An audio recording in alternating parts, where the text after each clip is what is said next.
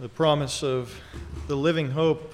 I don't know if you thought about the significance of those words, especially in light of Easter that we celebrated just a few weeks ago, that we serve a living and resurrected Savior, a living God who's given us His Word, which is also described as active and living, able to pierce bones and marrow, sharper than any two edged sword, able to help discern the thoughts and intentions of the heart. And that goes directly into what we'll be looking at this morning.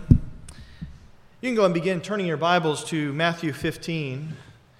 But before we get into the sermon and our text this morning, I wanted to provide a hello, a brief hello from our missionaries, the DeSwarts who stopped by briefly on their way back. They were at a conference in Colorado and they had a layover in Atlanta, and we got to enjoy them for a day and a half and uh, host them in our home. In fact, they they left uh, for us uh, on the table up front. You can come and grab it, and maybe it's a reminder to grab the prayer card for them, but some taffy for us to enjoy. It is not South African taffy, it is Colorado taffy from their trip. But nonetheless, uh, you know, what better way to stick them in our minds and to give us something, uh, something sticky and chewy?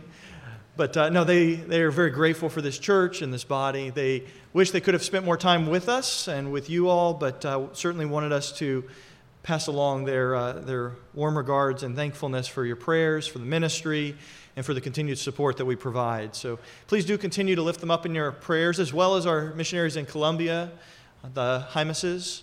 Um, they provide prayer requests and praise updates monthly uh, that we include in our, um, our prayer sheet that goes out. We'll have a new one coming out here in a couple of weeks. So please do take the time to, uh, to pray over those things and to keep them all in your prayers.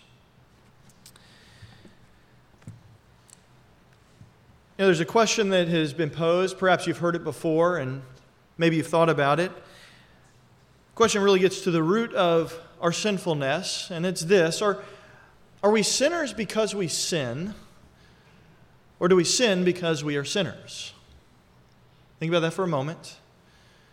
Are we sinners because we slip up occasionally, some of us more frequently than others? Or do we sin because there is something about our very nature that makes us a sinner? You may have already thought about this, you may already have the answer in mind. But this question and its answer gets to the core of Jesus' conflict with the religious leaders who arrived from Jerusalem in Matthew 15. These leaders, as we discussed last week, were sent from Jerusalem to put an end to the growing influence and ministry of Jesus Christ. Jesus had landed with his disciples after crossing the sea in the region of Gennesaret. Word had quickly spread. The moment his feet touched the sand, it seems that those on the shore recognized him, and word spread rapidly like wildfire. And it wasn't long before these religious officials, the elite of the elite, came down or up from Jerusalem. They headed to the north. And they arrived because they were threatened by Jesus. They were threatened by his ministry. They were threatened by the fact that it sought to undermine this religious system they had built upon the backs of the people. Their attempt at attacking Jesus through his disciples that we looked at last week has already backfired tremendously. And as we look at verses 10 through 20 this morning, Jesus undermines the rest of their arguments. There are two passages from Jeremiah that are oft quoted. The first is especially popular this time of year with high school and graduation. You find it almost every graduation card, especially in your Christian bookstore. Jeremiah 29 11, for I know the plans I have for you, declares the Lord. Plans for welfare, not for calamity, to give you a future and a hope. And while it's possible for this to be a true statement, in fact, it is a true statement in the right context, in those greeting cards, it's a rather haphazardly use of this verse out of context. In fact, if you haven't read it recently, read the verses before and after, and you might choose a different card next time. However, there's another verse that is more directly related to our passage this morning from Jeremiah that you may be familiar with. You're not going to find it on any greeting card unless the greeting cards have begun to carry imprecatory scripture.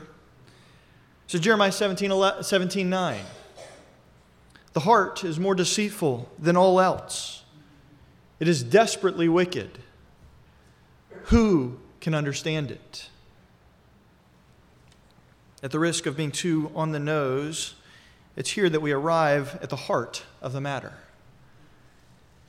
It is the desperately sick nature of the heart to which Jesus turns his attention in these verses, and in so doing answers the question of what it is that defiles a person or makes them unclean in the sight of God. You remember this was the accusation of those Pharisees and Sadducees who arrived from Jerusalem, making this accusation against the disciples. Why the disciples? Well, we were, were reminded last week you attack the disciples and you attack Jesus. Because regardless of what else he might say, if the lives of the disciples can be undermined, then that must be the tenor of Jesus' ministry. However, Jesus sidestepped their question initially, showed the hypocrisy that exists within their very religious system, even the question they asked. But Jesus now turns and he begins to address their question and says, You want to talk about what it is that defiles a person? Let's do that. But let's do it the right way. And so, what Jesus does this morning is he shows us sin's depth sin's effect, and sin's source. Before concluding in verse 20, that the accusation of these religious leaders is entirely without merit. Our task this morning, as we look at sin's depth, its effect, and its source, is not simply to recognize sin or what it is that makes one a sinner, but to identify the solution for sin and its remedies. It's very easy to point out problems. We're all very good at that. But I encourage you to build the habit of when you have a problem, try to come with a solution. And we'll seek to do that this morning. If you haven't already turned there, turn in Matthew chapter 15 as we read together verses 10 through 20. After Jesus called the crowd to himself, he said to them, Hear and understand. It is not what enters into the mouth that defiles the man, but what proceeds out of the mouth that defiles the man. Then the disciples came and said to him, Do you know that the Pharisees were offended when they heard this statement? But he answered and said, Every plant which my heavenly Father did not plant shall be uprooted. Let them alone. They are blind guides of the blind. And if a blind man guides a blind man, both will fall into a pit. Peter said to him, Explain the parable to us. Jesus said, Are you still lacking in understanding also? Do you not understand that everything that goes into the mouth passes into the stomach and is eliminated? But the things that proceed out of the mouth come from the heart, and those defile the man. For out of the heart come evil thoughts, murders, adulteries, fornications, thefts, false witness, slanders. These are the things which defile the man. But to eat with unwashed hands does not defile the man. Let's pray. Father, as we turn our attention to the second half of Christ's interaction with these religious leaders, Pray that you would give us just discerning minds to help draw our attention to the text, to what it is that you would teach us regarding the nature of sin, its source. Father, as we, as we evaluate this and are reminded of the defiling nature of the heart, let us be not so quick to point to others, but quick to look at ourselves to pray and to ask that your word would do its work, to do its careful heart surgery, dividing between bone and marrow, revealing the thoughts and the intentions of the heart. Father, Jeremiah cried out, Who can understand the deceitful and desperately sick nature of the heart? And the answer immediately follows It is the Lord, strong and mighty. Father, would you show yourself strong and mighty this morning? In your name, amen. Last week we observed as Jesus exposed how far these religious leaders had fallen in their use of tradition to sustain their status, their position, and wealth over the people. They're now teaching these false doctrines, these man made doctrines that are intended to subjugate the people and make them dependent upon their religious rulers. Jesus, you see, is a direct threat against this system of religion, this Judaism that is devoid of true worship of God. He seeks to undermine their source of income or their source of wealth. He seeks to undermine their power.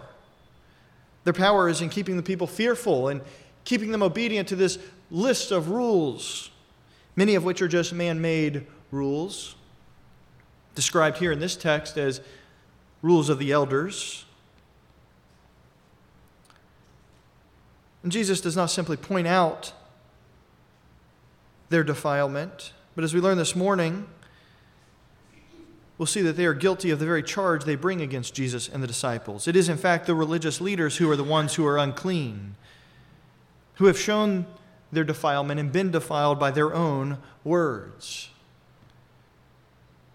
And Jesus locates the source of this problem. He is not concerned with the superficial sin, but with what lurks beneath the surface, the depth of man's depravity. And so in verses 10 through 11, Jesus calls to himself the crowds and highlights sin's depth. The crowds have not been absent, even in those first nine verses. The interaction was with Jesus, the disciples, the religious leaders who had arrived, but the crowds are still there. They've stepped back, perhaps out of deference, perhaps out of fear, drawn back, given space to this theological interaction, this discussion between Jesus and the, the religious leaders from Jerusalem. Now, however, Jesus calls to them.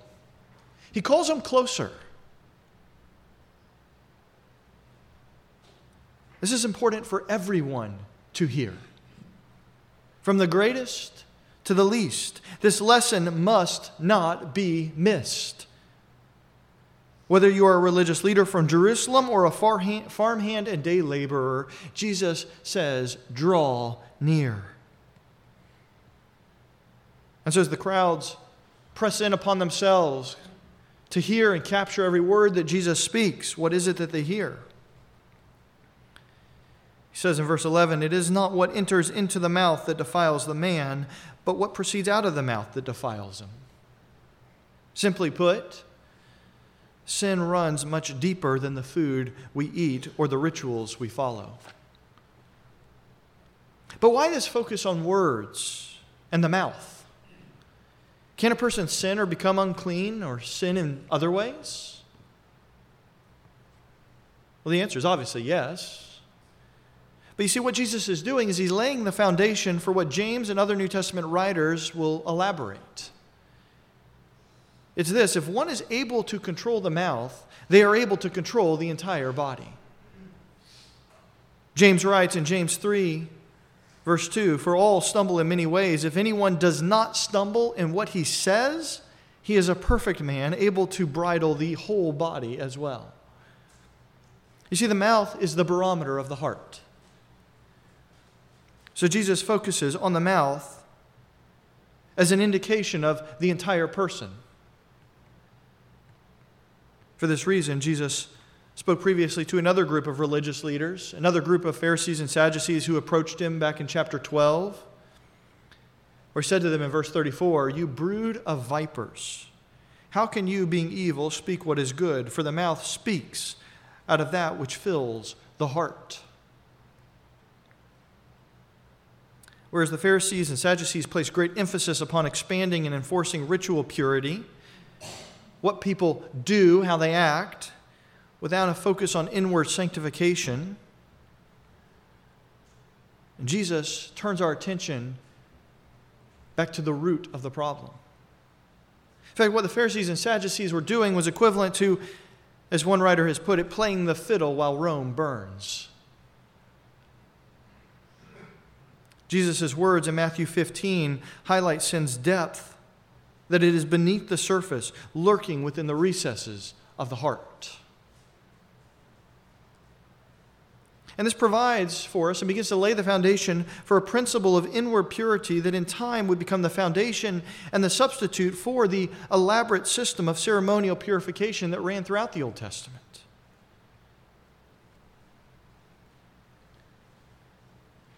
But we don't see any further direct interaction between Jesus and the religious leaders. But like the crowds in the first nine verses, who were there, though they weren't spoken to, the religious leaders are still there.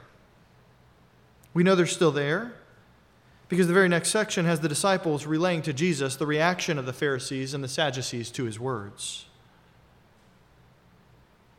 Notice in verses 12 through 14, sin's effect, the effect it has both in the persons as well as in the response of the religious leaders. Now, I have to chuckle a little bit when I read these words. The disciples come to Jesus and they say, Do you not know that they were offended? Is Jesus really so obtuse he didn't know that? And what did they expect him to do if they were offended? Apologize? Did they want him to restate this in an unoffending way? Why were the disciples concerned that Jesus had offended them? Well, the disciples likely approached Jesus out of a concern that Jesus had turned these religious leaders, these Pharisees, away and hardened them in opposition to himself and his ministry. In other words, they're likely concerned that Jesus, you've just made things harder for us. They relate that his words have caused the Pharisees to stumble that word opposition is that word scandalon. We've run into it a few times. They've caused them to stumble. These are, after all, representatives of what is perhaps the most widely admired group of pious leaders in all the land. If anybody, if we want anybody to be on their, our side, if there's anybody we should try to win over Jesus, this is them. It's also not surprising that the Pharisees took umbrage at his statement. It's also not surprising that they took their protest to the disciples and not directly to Jesus. They couldn't go to Jesus and create a wedge between him and his disciples. They'll go to the disciples to try and create a wedge between them and Christ. These religious experts found Jesus' words too hard, something they could not accept, and to which they took strong exception, so that they stumbled over it and are offended. Well, Jesus' response shuts down this line of questioning from his disciples, this concern they have that they have been offended. verse 13, Jesus notes that every plant which is not which is not planted by his heavenly Father will be uprooted. This is not simply a good word picture. It is a good word picture. But it is not simply a good word picture. This struck at the heart of Judaism. This statement looks back to the imagery that had been laid throughout the Old Testament of Israel being planted by God. And the religious leaders themselves particularly saw themselves as the ones planted by God. In Psalm 92, verse 12, we read, The righteous man will flourish like the palm tree, he will grow like a cedar in Lebanon planted in the house of the Lord. They will flourish in the courts of our God. They will still yield fruit in old age. They shall be full of sap and very green. If anyone thought they were righteous men, it was these Pharisees and Sadducees. Ezekiel 19:10 The prophet reminds wayward Israel, your mother was like a vine in your vineyard, planted by the waters. It was fruitful, full of branches because of abundant waters. So Jesus' words look back It would have pained the Pharisees and Sadducees to hear this, what they would have considered caustic rebuke. But Jesus' words also look forward. These words in verse 13 look forward to what he will later teach in John 15 concerning the vine and the removal of every branch not abiding in him that does not bear fruit. Jesus is making it clear that these Pharisees, these Sadducees, these religious leaders who are seeking to mislead and abuse the people are an invasive species. They have not been planted by God, they are not of God. And so the great vine keeper will uproot them.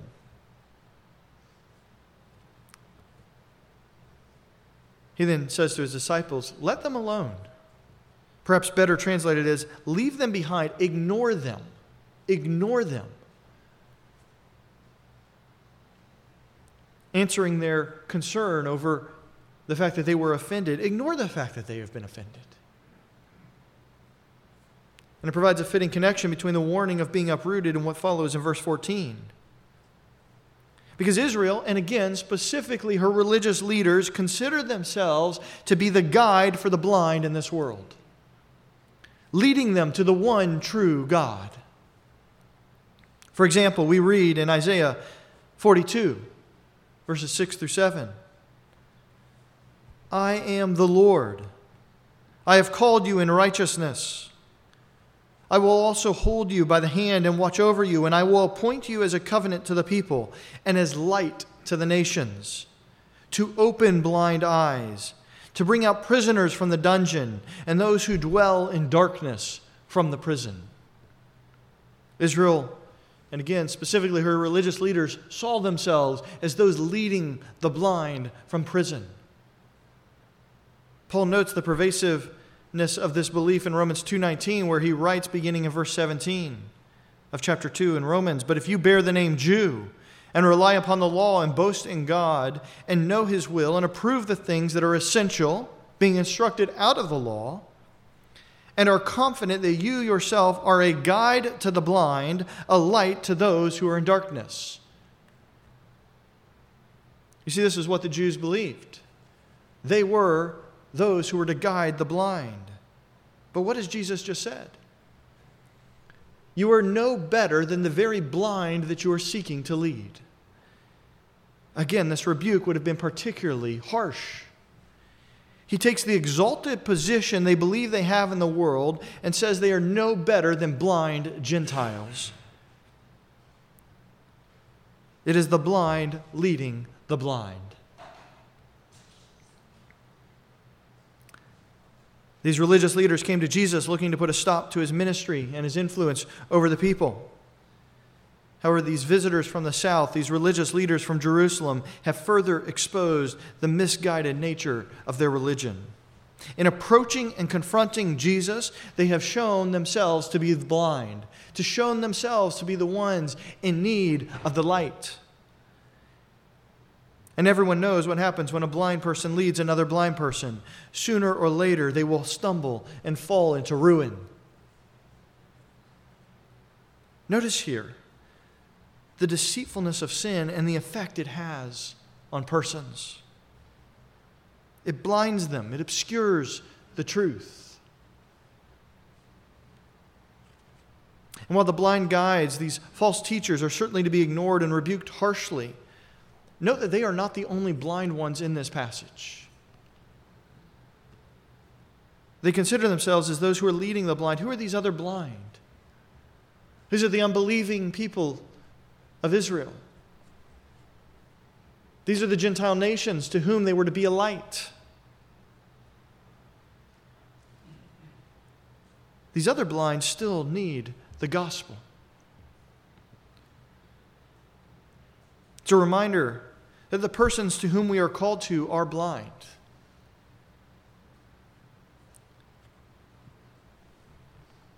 How would you treat a blind person? Would you berate them for being blind? Would you mock them for their blindness? Would you make fun of them when they stumble and they fall.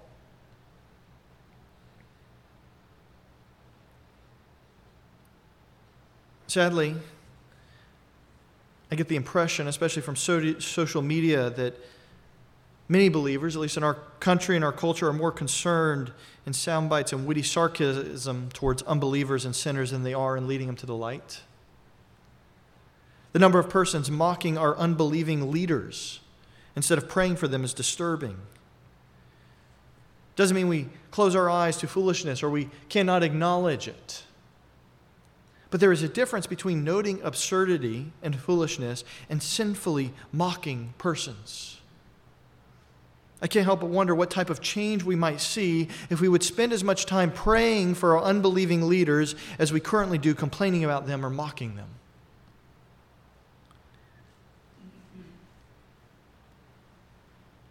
Remembering the blindness of the unbelieving should help to cultivate the compassion we must have for the lost. The compassion Jesus had when he looked over Jerusalem and he wept precisely because they were being led by the blind. And he saw the wickedness, he saw the sin, but he felt compassion over them sheep without a shepherd.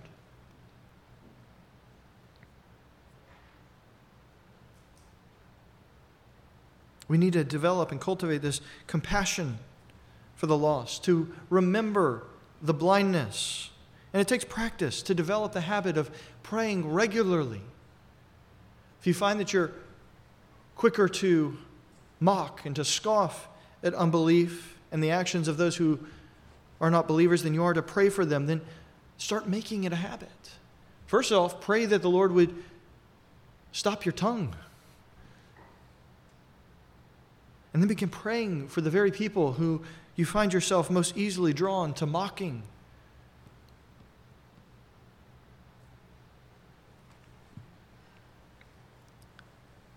Sin's effect is far reaching. It blinds persons to the very horrors of hell. That's why we must preach and continually preach the gospel. That's why Jesus calls us to be a light set on a hill. Well, Jesus closes out his discussion on the effect of sin by explaining what Peter refers to as this parable. And Jesus' answer highlights that the statement or parable to which Peter refers is found in verse 11. And so Jesus, is, Jesus explains here in verses 15 through 19 as he answers Peter's question what is the real source of sin? It also answers that question to whether we sin because we are sinners or are sinners because we sin. I'm not going to give you the answer. See if you can fill it in. Jesus' answer to Peter's question in verse 16 on behalf of, behalf of the other disciples is a bit surprising. We know that Peter is asking on behalf of the, all the disciples. It's not just his own inquisitive question, he's the spokesperson. We begin to see that more and more. We've already seen it somewhat, but we see it more and more as he speaks for the other disciples. Growing up, I would uh, often come up with clever ideas and things to do, and I would always make my brother be the one that would go and ask. That way, if my parents weren't happy with it, it was him who got in trouble, not me. Perhaps that's somewhat what the way these disciples were acting. Peter, you go ask this question. That way, we don't have to look as ignorant. But Jesus understands that all of them are asking this question. We, we know that because he refers to them when he says you in verse 16, it's the plural you, or to put it in the southern vernacular, are y'all still lacking in understanding also? I mean, Jesus expects a lack of understanding in the blind crowds who are not yet disciples. He expects a lack of understanding from the antagonistic religious leaders. But from his disciples, recognize what this says about discipleship and the far reaching implications it has for us. Being a disciple of Jesus Christ is not a passive thing. It is active. It requires effort in understanding and applying the words of Christ. As such, this is an exhortation, perhaps even a rebuke to us as well. Are we still without understanding in so many of the things of Scripture? Are we really so preoccupied with the things of this world and the busyness of life that we do not yet understand so much of what Christ has left us? Where in your life would you receive the same answer? Do you not yet understand? And then ask yourself, what are you doing to understand? What are you doing to be a faithful disciple? Faithful follower who studies to show themselves approved unto God, a workman who does not need to be ashamed, rightly handling the word of truth. Yeah, Paul's talking to Timothy, but you understand that that applies to each and every believer. Are you being diligent to study, to pray, to seek understanding with regard to Scripture? You see, if the religious leaders had studied more carefully, if they had sought to truly understand the character of God from the Old Testament, they would never have asked the question they asked at the beginning of this chapter. They would have recognized that God desires, above ritual purity, a heart that is dedicated to Him. They could have found that in Hosea 6 6. Or I delight in loyalty rather than sacrifice, the knowledge of God more than burnt offerings. They could have seen it in the beginning of Isaiah where that same thought is repeated. They could have seen it in Saul's shameful actions with Agag, where his kingdom was ripped from him because God delights in the heart and in obedience to him above practice and ritualistic obedience. Doesn't mean those things are unimportant, but they take second place. They would have read Numbers 9:10 with new eyes that say, Speak to the sons of Israel, saying, If any one of you or your generations become unclean because of a dead person or on a distant journey, he may, however, observe the Passover to the Lord. The Passover, arguably the most important ritual of any Israelite throughout the year partaking in that, and even then you can partake of it if unclean. Or later in Israel's history, we see again with regard to the Passover and preparing the heart, not the body. You can turn there if you would like, Second Chronicles chapter 30.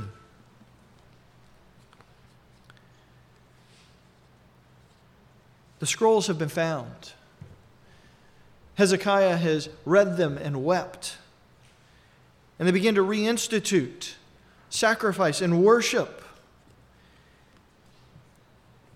And we read in Second Chronicles 30, verse 17 For there were many in the assembly who had not consecrated themselves. That's a fancy way of saying they had not made themselves clean. They had not gone through all of the ritualistic practices that made someone ritually clean to partake of the Passover. Therefore, the Levites were over the slaughter of the Passover lambs for everyone who was unclean, in order to consecrate them to the Lord. But keep reading. For a multitude of the people, even many from Ephraim and Manasseh, Issachar, and Zebulun, had not purified themselves. They were unclean. Yet they ate of the Passover. Otherwise than prescribed, they didn't do what was written. But Hezekiah prayed for them, saying, May the good Lord pardon everyone who prepares his heart to seek God, the Lord God of his fathers, though not according to the purification rules of the sanctuary. And what do you read in verse 20? So the Lord heard Hezekiah and healed the people. Why? Because of those who sought the Lord, who prepared their heart, not their hands. And I like that word healed. In Jeremiah 17 9, the heart is deceitful above all things, and it is desperately, often when it's translated wicked, desperately sick, ill beyond repair. Who can know it? And yet it's the Lord who knows it, and it's the Lord who heals it. You see, the purification ordinances were never intended to create a barrier to God, but were intended to provide an outward sign of the inward need and condition of the heart, of the need for the heart to be washed, the need for the heart to be cleansed. And so Jesus explains, returning to Matthew 15. Jesus explains that there is nothing outside of a person which they can ingest that will make them unclean, because it's impossible for what you eat to enter the heart. Instead, what you eat enters the stomach, and our English translators have decided to make this a little cleaner than it actually is. It goes into the toilet. In fact, if you look in the margins, you'll find that that's where they decided to put that. Since food cannot defile a person, then, how are they defiled? Surely a person can be defiled, that is, they can be unclean. Well, Jesus says they are made unclean by what proceeds from the heart. Sin's source is in the heart. That is the seat of man's will, his desires, all that makes up a man, all that makes up a person. The religious leaders had created a system that implied that a person was only sinful or only unclean if they sinned. In other words, they are only a sinner if they sin. Jesus turns it on its head. He says, No, the source is within. They sin because they're sinners. You are already unclean. You start out that way. The only solution is for your heart to be washed. It's to cry out as David did in Psalm 51 Create in me a clean heart, O God. Renew a steadfast spirit within me.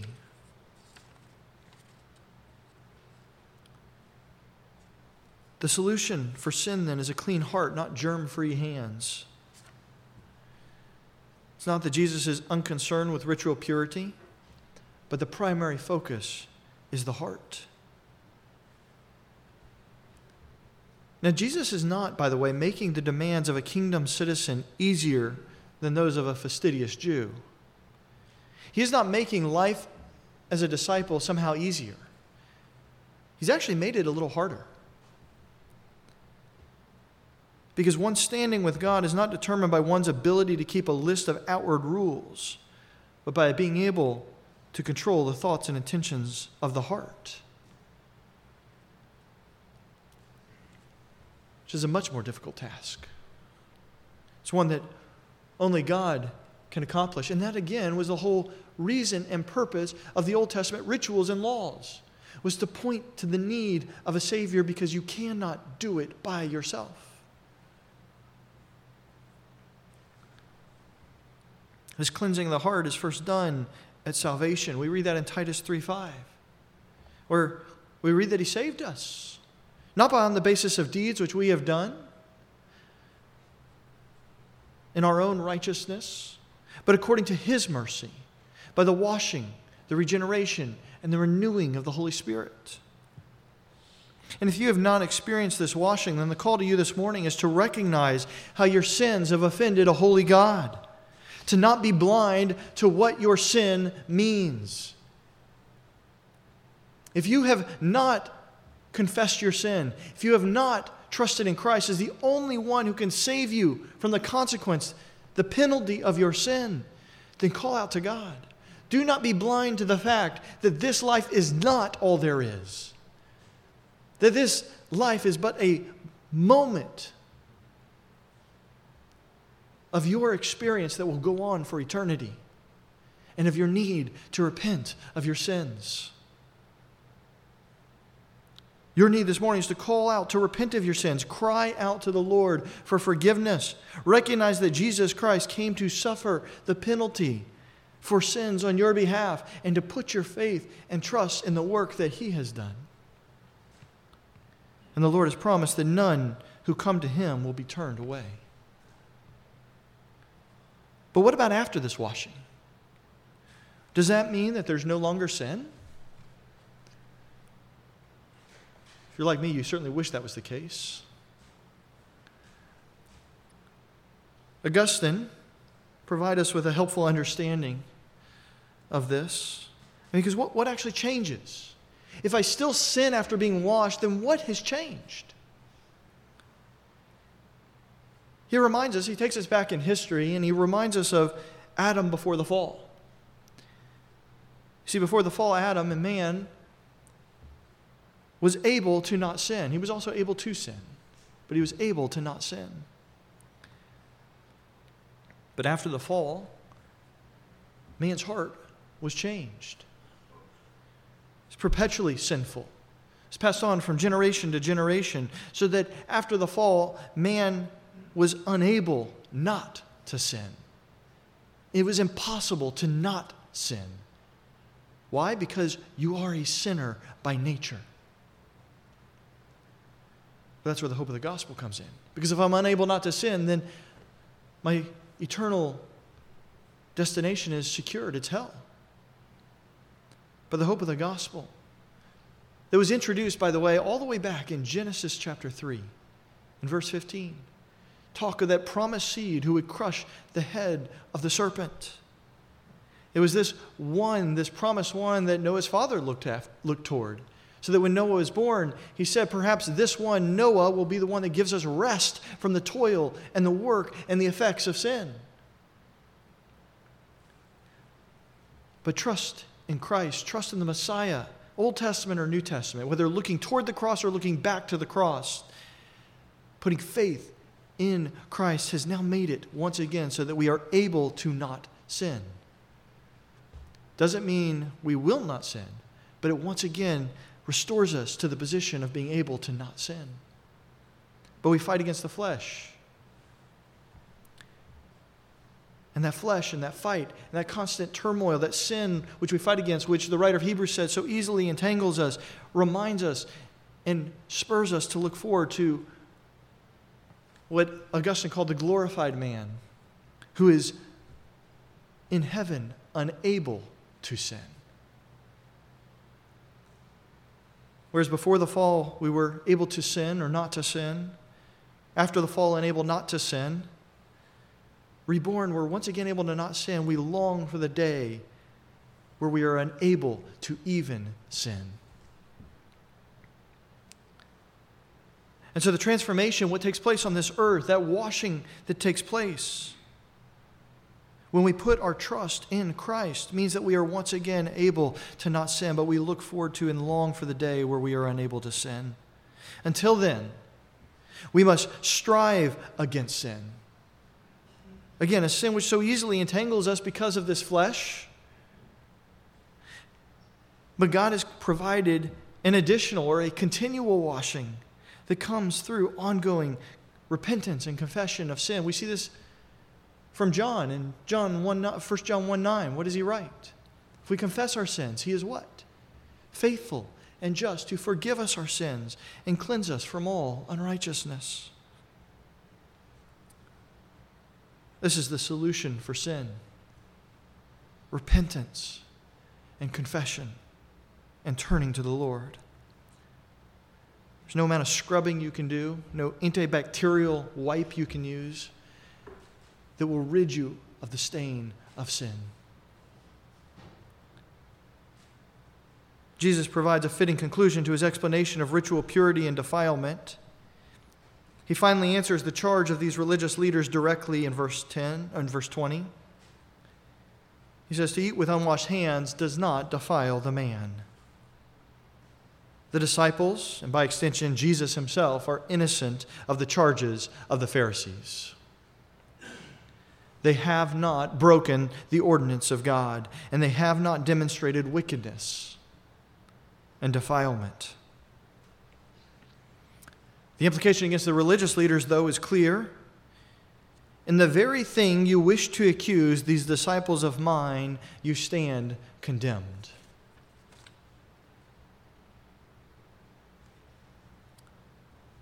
Those, those Pharisees and Sadducees left that day to return more antagonistic, filled with more hatred, because they were confronted with their sin.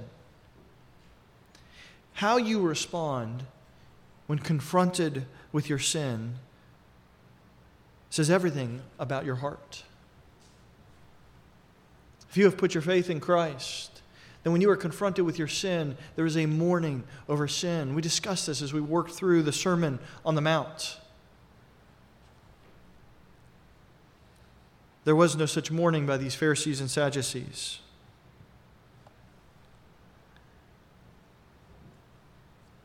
They did not recognize that they are sinners in desperate need to be washed and cleansed. They were unwilling to acknowledge that the only way to deal with the source and the stain of sin is through the blood of Jesus Christ. So we're reminded of the hymn which asks the question What can wash away my sin? Nothing but the blood of Jesus. And what can make me whole again? Nothing but the blood of Jesus. And it goes on to say, and I hope this is true of you.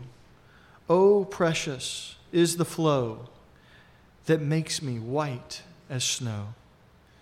No other fount I know, nothing but the blood of Jesus. Let's pray. Father, we do thank you this morning for the reminder. The reminder of our sin, of the wickedness, Father, the fact that we are still within these fleshly bodies and still have those temptations to sin, but we thank you and praise you that we are no longer slaves to sin, that we have been set free from bondage to once again not sin. Father, we know we are going to slip up. We know we will sin. Father, we will do the very thing we do not wish to do. Father, make us a people that continually demonstrate repentance, that demonstrate the grace and the mercy that is offered at the cross as we turn toward you and we seek that purification that only you can provide, because there is no other fount. Thank you for Christ. Thank you that He is our living hope. In your name, amen.